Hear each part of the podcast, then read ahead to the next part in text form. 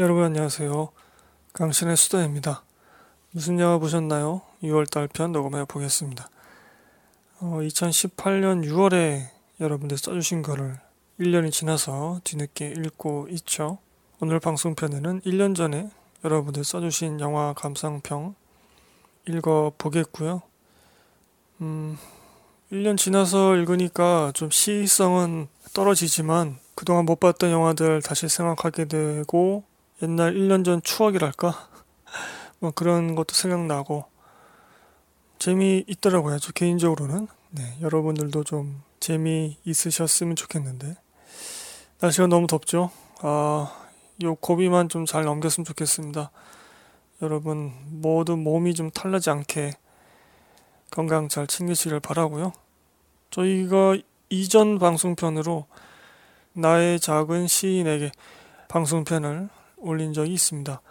청취율이 굉장히 안 좋은데 그 방송편이 좋은 영화입니다, 여러분. 그 영화도 꼭 한번 보시고 저희 방송편도 찾아서 청취해 주셨으면 좋겠네요. 어, 무슨 영화 보셨나요? 코너는 항상 그 달에 스크린 숫자 1위 영화, 흥행 1위 영화를 살펴봅니다. 2018년도 6월에 개봉작 중에서 스크린 숫자 1위는 주라기 월드 2편이었습니다. 1972개를 기록했었고요. 어, 마찬가지로 흥행 1위도 주라기 월드 2편 566만 기록했습니다. 상당히 많이 기록했네요. 음, 제가 주라기 월드 1편은 이제 뒤늦게 VOD를 봤었는데 요거는 아직도 제가 보질 못했네요. 요것도 한번 찾아봐야 되겠습니다. 오늘 방송편에 이 주라기 월드 2편에 대한 영화 감상평도 담겨 있으니까요. 여러분 끝까지 청취해 주시고요. 이 코너는 여러분들이 만드시는 코너이기 때문에 네, 좀 많이 좀 참여해 주세요. 저희 블로그 쪽에 오시면 이거 쓸 수 있는 공간이 되어 있죠. 뭐 6월에 본 영화 써주세요. 뭐 이런 식으로 제가 포스팅을 해 놓고 있습니다. 본격적으로 한번 시작해 보죠. 6월 4일 날, 2018년 6월 4일 날 에너야 닉스님 써주셨습니다. 안녕하세요, 강신혜님. 6월 더위가 상당하네요. 회사에서는 벌써 에어컨 가동시키고 크크 다들 더위 조심하세요. 그러면서 리틀 포레스트 여름과 가을, 겨울과 봄 감상했다고 써주셨습니다. 한국 감독이죠. 임순례 감독이 연출했던 리틀 포레스트가 아니라 그 원작인 일본 영화 리틀 포레스트 여름과 가을 그리고 겨울과 봄 두 편인데 각각 두 시간 정도 분량이라네요. 일본 영화죠. 그러니까 특이하게 계절이 끝날 때마다 엔딩 크레딧이 올라가고 새로운 계절이 시작할 때마다 오프닝 크레딧이 올라가서 각각 네 번의 오프닝 엔딩 크레딧을 볼 수 있습니다. 왜 이렇게 했을까요? 날씨도 더운데. 그리고 계절이 시작할 때마다 같은 멘트가 나오는데 역시 총 네 번 같은 멘트를 들어야 합니다. 결과적으로 이 네 번씩 듣는 것이 나중에는 꽤나 지루함을 주더군요. 네, 말만 들어도 덥네요. 한국판과 기본 얼개는 비슷하지만 디테일한 묘사와 영화적인 상황 연출은 한국판보다는 훨씬 덜 합니다. 주인공이 귀향을 하게 된 이유도 한국판보다는 덜 구체적으로 묘사되고 한국판에서 나온 삼각관계 따위는 전혀 없습니다. 한국판보다 더 요리와 자연 경관, 시골 생활에 집중을 해서 그런지 어, 그런 의미에선 더 농도 깊은 힐링 영화라고 볼 수도 있겠습니다. 물론 이게 맞는 사람들한테는요. 불행히도 저는 아니었습니다. 매 계절마다 비슷한 패턴의 이야기 흐름이 갈수록 지루한 편이고 한 계절당 약 7개의 요리가 나오는데 영화상에서 30개 가량의 요리가 등장하게 되는 거죠. 나중에 그게 그 요리 같고 딱히 먹고 싶은 요리도 없고 매번 비슷한 패턴이 4시간이나 이어지다 보니 영화를 나눠서 받기에 망정이지 한 번에는 도저히 못 보겠구나 싶더군요. 마지막 봄, 계절 봄 편에서 상당히 지루했습니다. 개인적으로는 한국판이 훨씬 좋네요. 여자 주인공도 우리 김태일이 배우가 훨씬 이쁘고요. 하나 유의점은 나오는 음식들이 대부분 채식 위주이긴 하지만 중간에 메기와 천둥 오리 요리가 등장하는데 해체 장면이 적나라하게 나오니 비위 약하신 분은 주의하실 것 같습니다. 아, 그 동물을 이렇게 막 살 자르고 뭐 이런 해체 장면. 저야 뭐 시골 출신이고 워낙 물고기 잡고 돼지 잡고 닭 잡고 하는 걸 많이 봐서 아무렇지 않았지만요. 인터넷에 돌아다니는 유명한 천둥 오리짤이 바로 이 영화에 등장하는 거였더라고요. 아래에서 부화한 귀여운 병아리 천둥 오리가 자라나고 다 자라면 논에 풀어서 벼농사를 돕는 천둥 오리 농법을 보여주다가 갑자기 천둥 오리 가슴살이 맛있다는 장면이 나오는 짤인데 다행히도 중간에 많은 부분이 생략되어 있긴 하더군요. 크크. 그리고 이어서 그것만이 내 세상 감상하셨네요. 참 뻔한 영화이고 참 뻔한 감동을 강요하는 뻔뻔한 영화인데 나름 재밌게 감상했습니다. 순전히 이건 주조연의 연기 덕인 것 같긴 합니다. 이병헌, 윤여정, 박정민 배우의 연기가 참말로 좋더군요. 주인집 딸 수정이로 나온 최리 배우도 눈에 띄던데 귀향에 출연했던 배우더군요. 연기가 뻔하지 않고 참 괜찮더군요. 박정민 배우의 자폐 아이 연기는 훌륭하긴 했지만 오히려 좀 뻔한 연기였고요. 워낙 이런 비슷한 배역들이 많이 있었다 보니까 그랬던 것 같습니다. 딱 고만한 연기를 보여줬다. 그렇게 느껴지더군요. 아, 피아노 치는 연기는 정말 훌륭했습니다. 윤여정 배우님의 연기는 뭐 믿고 보니까요. 역시나 뻔한 캐릭터지만 정말 잘 살리시더군요. 표정이며 목소리며 몸짓이며 버릴 게 없는 연기를 보여주십니다. 이병헌 배우는요, 아, 진짜 대단합니다. 특히 눈빛만으로 자기 속마음을 고스란히 전달하는데 이 배우도 참 한계가 어디일지 잘 가늠이 되지 않더군요. 그 밖에 한지민 배우는 사족처럼 등장해서 좀 아쉽긴 했습니다. 총평하면 뻔함도 잘 포장하면 멋들어짐이 될 수 있음을 보여주는 영화였습니다. 그리고 당신의 부탁 보셨네요. 강신혜님과 제가 동시에 사랑하는 임수정 배우님이 주연한 영화입니다. 어, 임수정 배우님이 얼마 전에 드라마도 하셨죠? 제 기억엔 강신혜님도 감상평 올려주셨던 걸로 기억이 나네요. 아니었던가요? 네, 아닙니다. 다른 분이 아마 써주셨던 것 같아요. 저는 이 영화 안 봤습니다.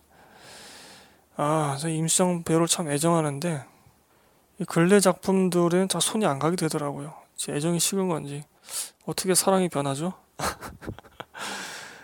아, 뭔가 좀 다시 한번 대표 캐릭터, 대표 작품을 만나셔야 될 것 같은데 그게 좀 잘 안 되는 것 같아요. 어, 제가 자식이 없어서일까요? 크게 영화에 공감이 가진 않았습니다. 그냥 나이 먹어도 여전히 아름다운 임수정 배우의 얼굴 보는 맛으로 끝까지 감상했습니다. 현대 사회에서의 가족에 대한 정의를 다시금 생각해 볼 만한 지점이 있는 영화였지만 또 그렇게 깊이 있게 접근한 것 같지도 않아 보였고 그 깊이가 얕은 까닭에 주인공의 선택에도 크게 공감이 가지 않았던 것 같습니다. 그래도 한번 보기엔 괜찮은 영화 이렇게 써주셨네요. 당신의 부탁. 이전에는 그것만이 내 세상 그리고 처음에는 일본판 리틀 포레스트 보셨다고 써주셨습니다. 네, 어, 제가 지금 녹음하는 것도 굉장히 더운 상태에서 녹음하기 때문에 제가 지금 목소리 힘도 없고 좀 실없는 소리를 많이 할 것 같아요. 반쯤 넋이 나가서 네, 여러분 양해 좀 부탁드리고요.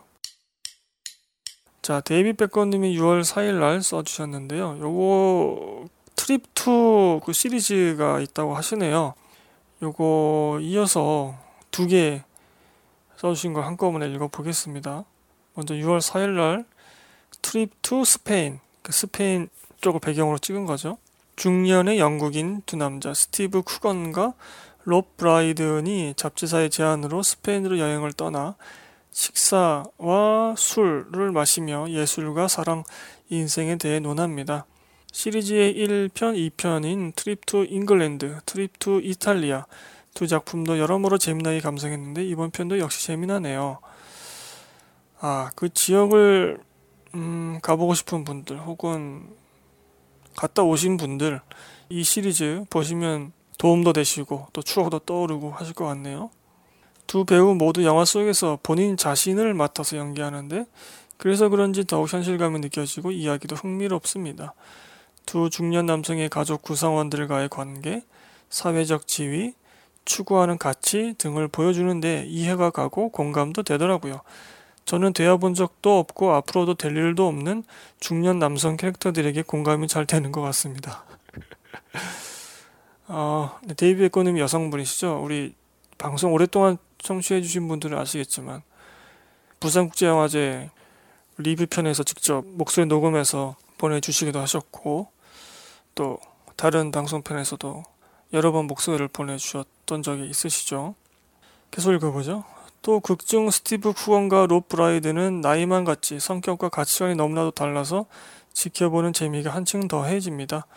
그 와중에 두 분 다 성대모사를 엄청나게 잘하시는데 정말 재밌습니다. 크크 자주 웃었네요.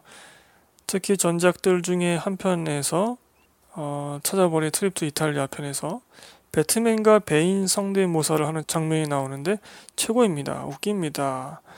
저는 두 주인공의 성향 차이와 나누는 이야기들 플러스 성대모사를 중점적으로 보고 나머지는 덤으로 여겼는데 미식, 술, 그 와인, 그다음에 아름다운 풍광 좋아하시는 분들은 더더욱 재미나게 보실 수 있는 작품입니다. 어, 혹시 트립2 시리즈 작품들 중에 한 편이라도 감상하셨고 마음에 드셨다면 나머지 작품들도 다 보시면 더 좋을 듯 합니다. 어느 한 편이 처지는 게 없고 세 편 다 각기 매력이 있습니다.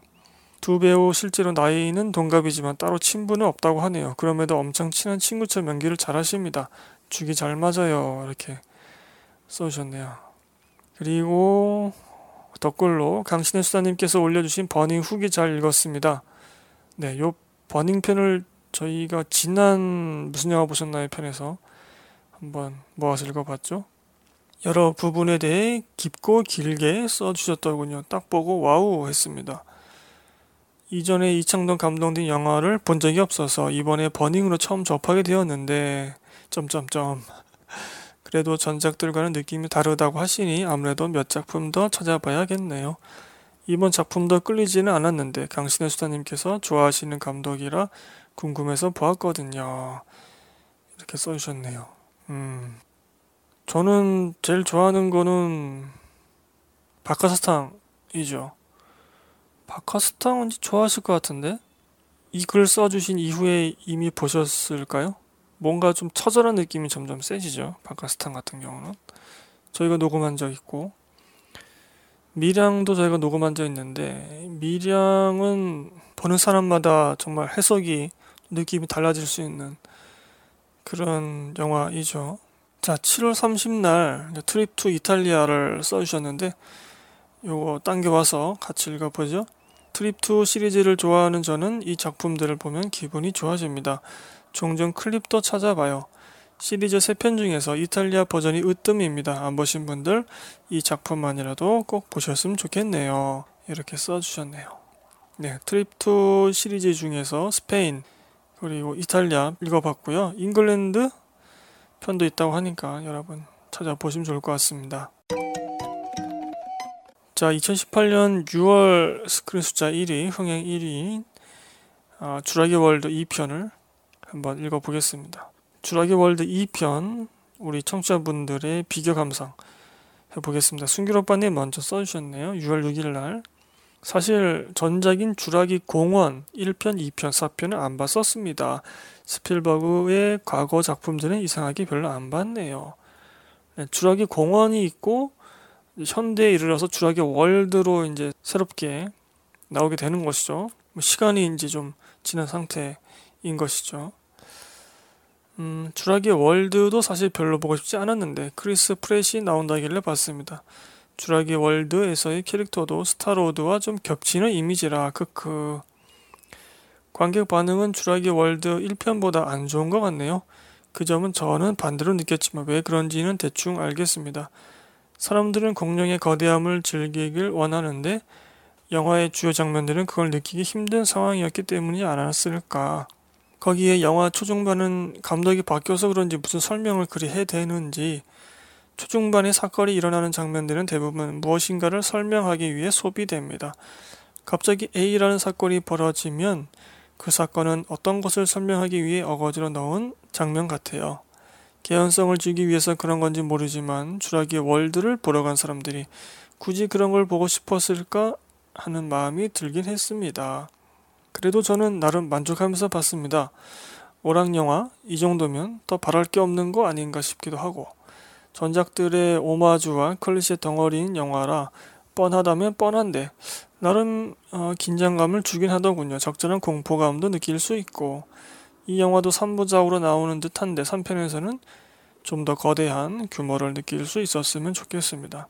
3편에서는 최강 츤데레인 티렉스의 활약을 기대해 봅니다. 이렇게 써주셨고요. 에나 닉스님도 6월 7일 날 주라기 월드 2편 써주셨네요. 휴일 극장 나들이는 오랜만인데 조조로 감상했음에도 사람들이 무척 많더군요.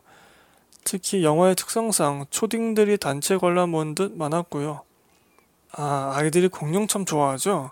음, 뭐 이런 영화는 각 잡고 볼 필요까지는 없으니 그냥 신경 안 쓰고 감상하려 했는데 뒷자리에 나이 먹은 커다란 어린애가 자꾸 발길질을 해대서 크크 초딩들 많아서 걱정했는데 다 큰 어른한테 당하다니요. 또 영화 보는 내내 어찌나 떠들던지 왜 발길질 하셨을까? 애처럼 아, 광크를 당하셨군요. 오늘 방송편에서 그 광크 얘기가 한 번 더 나오는 것 같던데 저 원고 정리하다 보니까 여튼 이런 악조건 속에서 감상해서 그런지 영화는 전편보다 못했습니다. 초중반 공룡 테마파크였던 섬에서 일어나는 사건과 장면들은 좋았는데 공룡들을 미국 본토로 잡아온 후부터는 좀 별로였습니다. 몇몇 장면에서는 개연성도 많이 떨어지고 너무 뻔한 전기로 흘러가더군요. 제가 뭐 워낙 공룡, 괴수, 로봇 이런 걸 좋아하다 보니 나름 감사한 거지만 솔직히 개봉 전 기대한 것만큼에는 많이 모자랐습니다. 그래도 유전 공학의 발전에 따른 부작용을 직접적으로 언급하면서 경각심을 심어준 부분은 괜찮은 듯 합니다. 영화가 너무 가벼워지는 걸 조금은 막아준 것 같고요. 다음 편을 예고하는 쿠키 영상이 엔딩 크레딧 끝나고 나오는데 대부분의 관객들이 모르고 그냥 나가시더라고요. 하긴 지금까지 주라기 시리즈의 쿠키 영상이 없었으니까요. 어찌 보면 시시한 쿠키 영상이지만 다음 편 배경과 대략 어떤 전개가 이어질지를 알려주는 힌트가 되는 쿠키이니 감상하게 되면 끝까지 남아 놓치지 마시길 바랍니다. 아, 쿠키 영상이 있었군요. 순길 오빠님의 답글로 갑자기 배경을 집안으로 줄여버린 이유가 궁금하네요. 영화 속에서. 그것 때문에 기대 이하라는 분들이 많더군요. 덕분에 영화가 공포 영화처럼 변했는데 감독이 몬스터콜 감독이더군요. 감독 보고 나름 납득하게 됐네요. 이렇게 써주셨고 어, 수지님이 7월 2일 날 써주셨는데 땡겨와서 읽어보겠습니다. 주라기 월드 2 안 보려고 했는데 어찌어찌 보게 되었습니다. 영화관에 아이를 데려온 어, 네다섯 팀과 나머지 그냥 온 네다섯 팀밖에 없더군요. 중간중간 큰 소리로 영어 대사를 따라하는 아이들이 좀 있었지만 오, 뭔가 신선한데? 워낙에 관객이 적어서 애교로 넘겼습니다. 제목이 주라기 공원인 줄 알았는데 주라기 월드였다는 것을 마지막 장면을 보고 알았습니다. 크크. 이런 거 저런 거 다 떠나서 킬링타임용으로 발전한 CG로 자연스러운 공룡들의 모습을 감상하기엔 좋았습니다. 검색해보니 558만이나 봤네요. 제가 요즘 영화에 너무 관심이 없었나 봅니다. 이렇게 써주셨네요. 네. 최종 스코어는 566만. 수지님은 뭐 킬링타임용으로는 뭐 괜찮게 보신 것 같네요. 자, 주양 공장장님도 6월 8일 날 보셨다고 트위터에 쓰셨는데 네, 제가 그냥 감성문을 가져왔습니다. 공룡을 스크린에서 본다는 것만큼 신나는 일이 또 있을까? 설정이 틀린 문제는 둘째고 그저 감사합니다. 굽신. 여름 팝콘 영화인 줄 알고 들어갔는데 공포 영화였다는 걸 몰랐다는 것만 빼면 점점점 아휴 심장 점점 섬 탈출 때 브라키오사우루스의 마지막 모습이 눈에 선하다 이렇게 써주셨네요. 어, 공룡을 보신다는 것에 아주 그냥 두근두근 하신 모양입니다. 좋게 보신 분도 계시고 안 좋게 보신 분도 계시는 것 같습니다. 주라기 월드 2편 비교 감상이었고요. 네, 제 감상글이 어, 연이어 이어집니다. 7년의 밤을 봤습니다. 청취자분들의 평가는 크게 우호적이진 않았던 것 같은데 저도 정말 오랜만에 한숨을 푹푹 내쉬면서 감상했습니다. 재미없는 건 둘째치고 정말 지루합니다. 이야기 전개는 느린데 감정 발산만 주구장창 해대니 지칩니다. 저는 배우들 연기도 그닥 좋게 보질 못하겠더라고요. 장동건 씨는 악역인데 왜 그리 목소리가 상냥한지 설경구 씨가 있으면 더 좋았을 것 같다는 생각도 들었습니다. 떡밥도 제대로 회수하지 못하고 캐릭터들도 희한하게 매력 없게 묘사되고 이걸 보면 과연 원작자가 속으로 어떻게 생각했을지 진심 궁금해졌습니다. 광해를 만들었던 추창민 감독이 드라마 쪽은 강한데 확실히 스릴러 쪽은 약한 듯 합니다. 물론 영화 하나로 단정 짓는 건 위험하겠죠. 정말 오래 들어서 이토록 재미없고 지루한 영화는 처음이다. 극중엔 유승용 배우 아내 역으로 나온 문정희 씨 연기는 좋았습니다. 그 악착 같은 느낌이 예전 숨바꼭질 때 기억도 나게 하고요.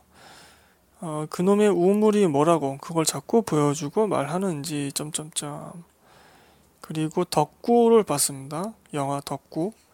방수인 감독의 데뷔작 같습니다. 이순재 할아버지 주연작이고요. 이야기의 개연성은 중요 지점에서 심각하게 훼손되지만 감정의 개연성은 끝까지 유지되기 때문에 충분히 몰입하면서 보았습니다.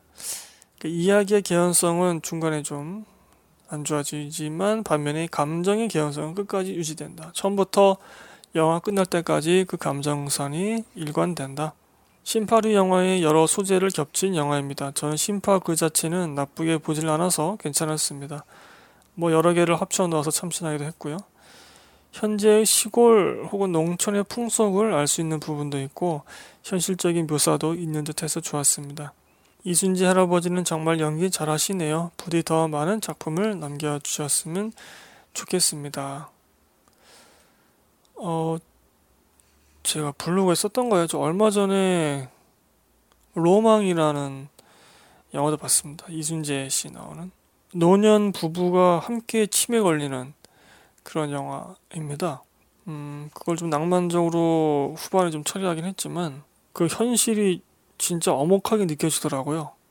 그 로망 같은 경우도 한번 보시면 좋을 것 같고요. 어, 제가 지금 본 거는 덕구라는 영화였고요. 일본 영화 나미야 자파점의 기적도 봤습니다. 일본 원작이 일본 영화. 일종의 시간 여행 영화이지만 SF 요소보다 드라마가 크게 강조된 영화이죠. 손편지를 통해서 상처가 치유되고 삶의 동력을 얻고 성찰을 하게 되는 내용인데 그 과정을 보면서 관객도 치유될 수 있을 것 같습니다. 영화에서는 나미야 자파점과 보육원 양쪽에 연결된 사람들을 끈질기게 보여주는데 이게 좀 자기적으로 느껴지기도 했습니다. 그러나 사람의 인연이 얽히고 설키는 맛도 있긴 합니다. 저는 메인 스토리보다는 편지를 받은 후 조연들이 맡게 되는 이야기들이 더 재미나더군요. 그러니까 편지를 받은 후에 그들이 어떤 뭔가 좀 액션을 취하게 되는 그런 부분들.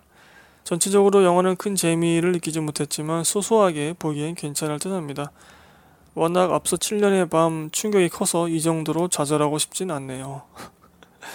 순길 오빠님이 답글로 시가시노 게이고 소설이 이제 원작이죠.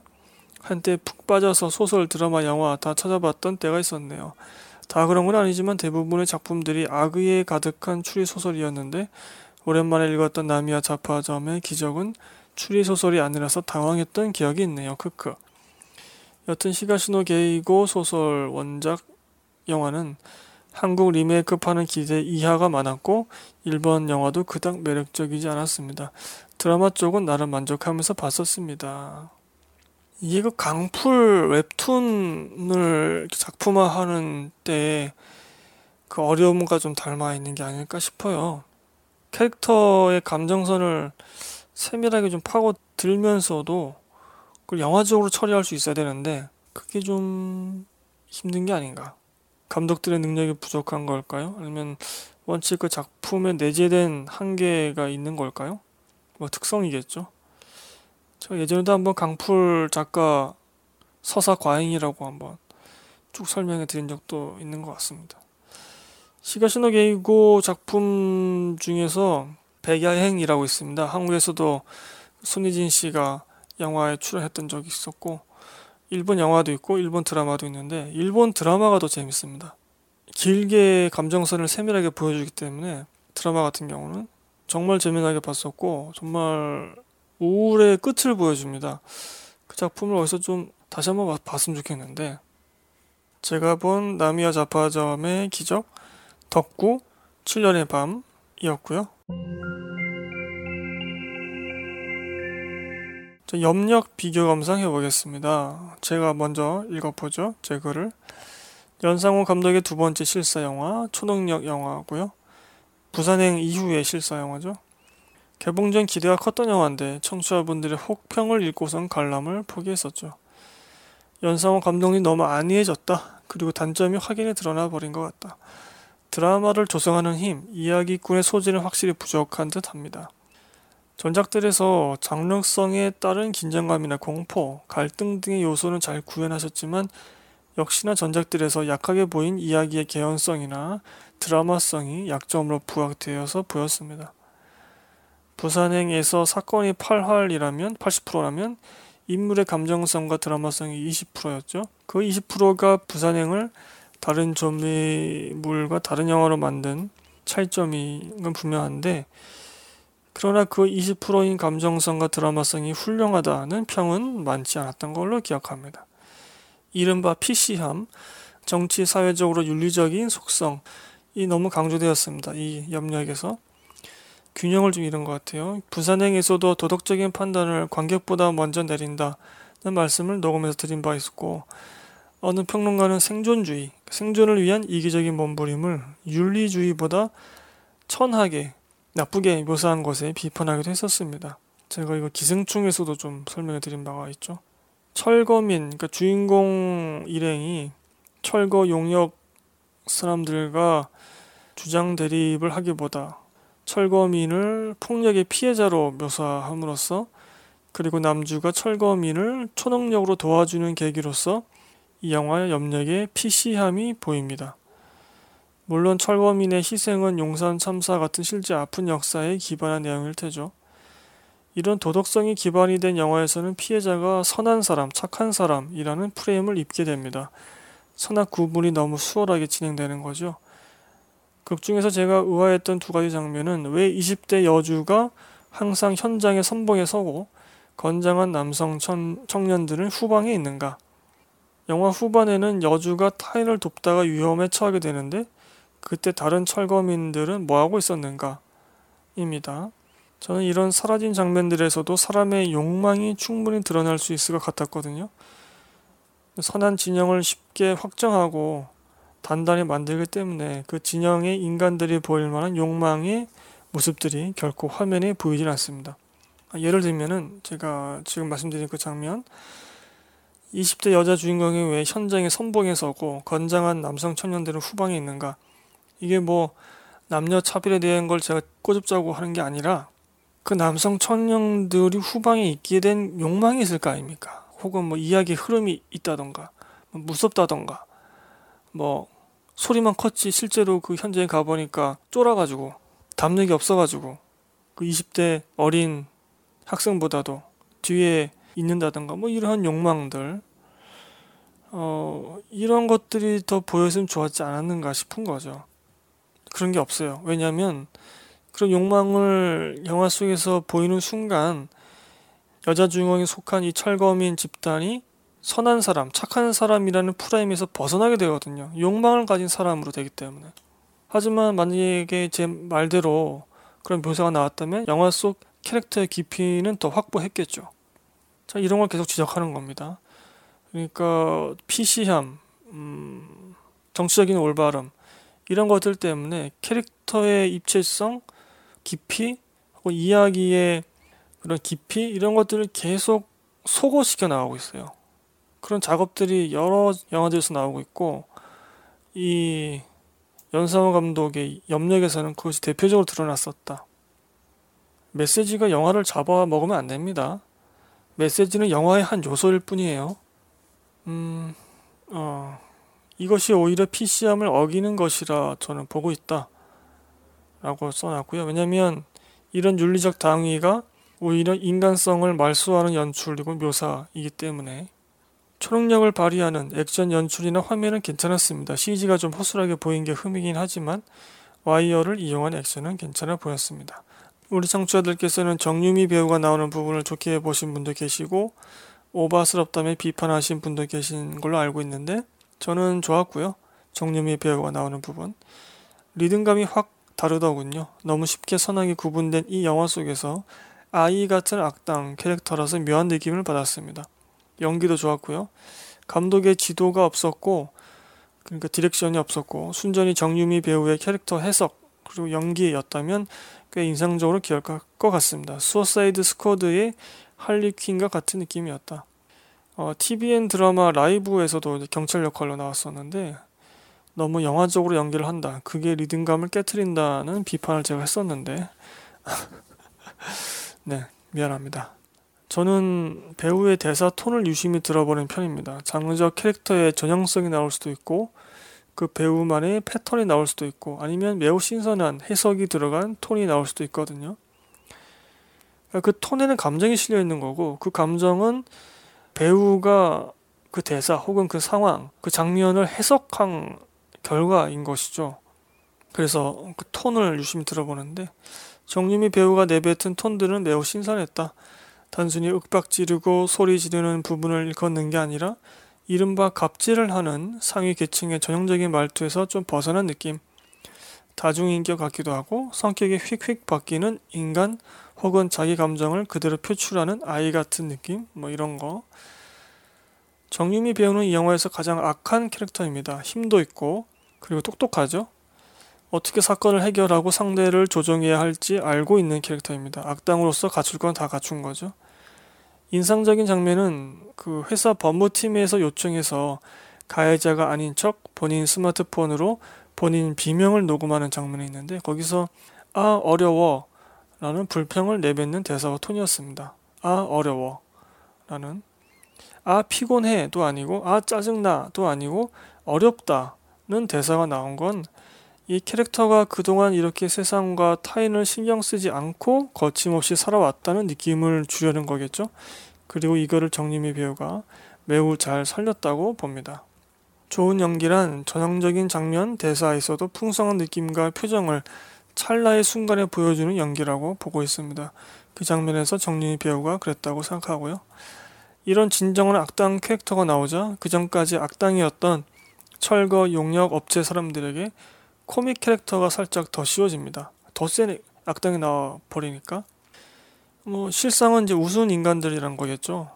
영수증이나 챙기고 뭐 이런 정말 형편없는 사람들인데 악한 짓을 하고 있었다. 그 악당들이 원래 형편없다. 뭐 이런.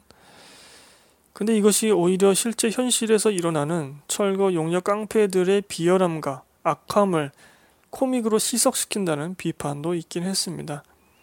영화 전체적인 톤에 비추어 본다면 초반부터 코믹함이 나오지 않았기 때문에 충분히 가능한 비판 같고요. 진정한 악당 정유미를 돋보이게 만들려는 코믹 변신이었으니까요. 여튼 이번 염력은 좀 실망이었습니다. 뭐 시간 때우기 영으로 보긴 괜찮습니다만 감독의 전작 애니메이션들을 좋아하는 저로서는 매우 아쉬웠고 부산행의 대흥행이 오히려 독이 된 것 같다. 근데 부산행의 속편을 지금 만들고 있다. 그런 얘기가 있죠. 에나닉스님도 6월 21일 날 염력 보셨네요. 안녕하세요 강신혜님. 지금 약간의 영화력 하락기라서 오랜만에 글을 올립니다. 사실은 플레이스테이션을 질러서 게임질 하느라 네 사실은 게임이 더 재밌죠 영화보다는 염력 감상했습니다. 저도 강신혜님처럼 이 영화 밀어두다가 강신혜님의 감상글을 읽고 용기 내서 보았습니다. 생각만큼 그렇게까지 최악은 아니었습니다. 크크. 강신혜님의 비평 100% 공감하고요. 그래서 저는 특수 효과나 액션에 중점을 둬서 보았습니다. 그마저도 뛰어난 정도는 아니지만 나름 괜찮더군요. 영화 마지막 부분에서 저희 회사 근처인 테헤란 로도 많이 나오고요. 그러고 보니 예전에 영화 찍는다고 도로 통제한다는 현수막을 붙여놨었는데 이 영화 찍는 거였더군요. 그래도 장점보다 단점이 너무 많은 영화였습니다. 어, 주요 배역이나 배우들도 마음에 안 들었고 어설픈 사회 비판도 차라리 안 하니만 못해 보였습니다. 아, 정림이 배우는 강신혜님처럼 저도 굉장히 인상 깊었습니다. 영화에서 혼자만 빛난 느낌이었고 출연 분량이 너무 짧아 아쉬웠네요. 음. 저는 부산행도 그리 뛰어나다 평하는 편은 아니지만 감독의 이후 작품이었던 서울역과 염력이 연달아 망해서 이러다 자칫 연상호 감독도 원히트 언더 감독으로 남을까 걱정이 됩니다. 부디 다음 작품은 흥행했으면 좋겠네요. 애니메이션으로 다시 돌아가시는 거 아닐까요? 네, 염력 비교 감상 한번 해봤고요. 자, 오늘 방송편 원고가 17조까지는 있는데 이게 글자가 이렇게 많지 않아서 제가 좀 한 번에 할 수 있을 줄 알았는데 지금 더위에 제가 넋이 나가가지고 너무 느릿느릿하게 하다 보니까 시간이 흘렀죠. 요 위대한 쇼맨 요거 비교 감상하면서 무슨 영화 보셨나요? 6월달 편 일부로 잡고 끝내겠습니다. 어, 에노아 닉스님이 6월 12일 날 안녕하세요. 오늘 제가 살아서 볼 수 있을까 싶었던 장면이 펼쳐지네요. 김정은과 트럼프가 웃으면서 악수를 하다니 역시 오래 살고 볼 일입니다. 앞으로 서로 잘 돼서 마음 편히 살 수 있는 우리나라가 됐으면 좋겠네요. 네, 6.12 싱가폴 회담이었나요? 아, 그게 벌써 1년 전인가요? 뭐, 지금 아직도 전폭적으로 바뀐 건 없지만, 얼마 전에 이제 판문점 해동도 하고, 남북미가. 계속해서 그 기조를 이어가려고 하는 그런 건 있는 것 같습니다. 네. 여튼 간에 한반도에 평화와 번영이 좀 왔으면 좋겠고, 지금 그 일본 쪽에서 이제 수출 규제를 하면서 굉장히 가뜩이나 힘든 이 한국 경제가 더 힘들어지는 불난짐에 부채질하는 꼴이고 아픈 사람에게 더 아프라고 막 독을 쏟아붓는 어, 그런 격인데 그래서 우리 국민들이 더 가만둘 수가 없는 거죠. 음, 얼마 전에는 그 고등학생들이 이제 또 성명을 내는 걸 영상으로 또 보았는데 아 확실히 아이들의 상상력이 더 뛰어난 것 같아요. 그 무시하면 안 됩니다. 고등학생이라고 어른들보다 훨씬 더그 문장이나 이런 것들이 직관적이면서 결기를 더 쉽게 대중적으로 표출하고 있고 대단하더구만요. 뭐 이렇게 지금은 음, 힘든 시기에 있지만 우리나라 항상 이런 어려움을 잘 극복해 왔기 때문에 그 후유증을 좀 적게 하면서 극복해 나갔으면 좋겠습니다. 자, 위대한 쇼맨 읽어보죠. 애니아 닉스님 먼저. 레미제라블이나 라라랜드 정도를 기대했는데 그에 비하면 많이 모자른 뮤지컬 영화였습니다. 나오는 음악들은 하나하나 듣기엔 좋긴 한데 뭔가 깊이가 없고 너무 대중적으로만 만든 느낌입니다. 무엇보다 영화 내용이 너무 뻔하고 단순해서 별 고민 없이 보기에는 좋긴 하지만 보고 나서 남는 게 없, 없고요. 소외받는 계층에 대한 문제의식이 너무 안이하게 그려진 건 아닌가 싶어서 많이 아쉽더군요.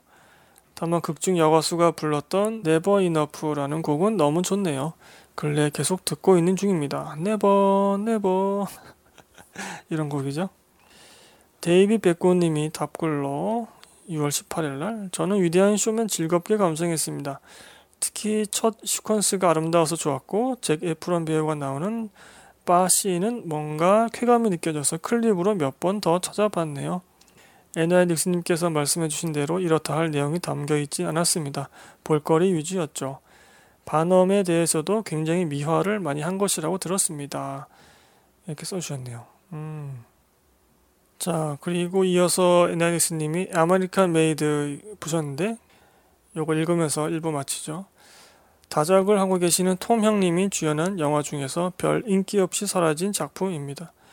실화를 바탕으로 한 영화인데 우연히 CIA와 엮여서 나중엔 콜롬비아 최대 마약 조직의 수송책까지 겸했던 항공기 조종사 출신의 미국인 베리 씨를 다루고 있습니다. 제가 재미있게 감상했다고 말씀드렸던 미국 드라마 나르코스에 등장하는 콜롬비아 최대 마약 조직이었던 메데인 카르텔의 파블로 에스코바가 역시 이 영화에도 나오고 아, 실존 인물이죠. 주인공과 거래를 하는 인물로 등장합니다. 이렇게 관련이 있으니 개인적으로는 재밌게 감상한 편이고요. 하지만 어찌 보면 천하의 범죄자이고 결국 비극적인 죽음을 맞는 인물에 대한 영화인데 영화 톤을 너무 가볍게 한 건 아닌가 싶은 생각이 드네요. 제가 범죄 영화는 좀 무거워야 제맛이라는 주의라서 그런지 모르겠지만요. 아무튼 톰 형님 7월인가 Mission Impossible로 다시 돌아온다는데 오랫동안 영화 많이 찍어줬으면 좋겠습니다. 네, 저도 이거 봤습니다. American Made. 뭔가 그 돈 맛을 알아가는 거기 미쳐가는 주인공의 모습도 나오긴 하고요. 뭐 그러네요. 뭐 그냥 가볍게 보기에는 괜찮은 영화 아닌가. 저도 그렇게 생각을 하고요. 어, 미션 임파서블에서 그 액션 시퀀스가 하나 있는데 어, 정말 카메라 움직임이 기가 막히더군요. 네, 기가 막혔습니다. 음, 뭐 액션을 직접 찍으시니까 이 배우님은 자 여기까지 1부였고요. 여러분 2부도 많이 청취 부탁드리겠습니다. 더위에 모두 건강 잘 챙기시길 바랍니다. 자, 감사합니다 여러분. 2부에서 다시 뵙겠습니다.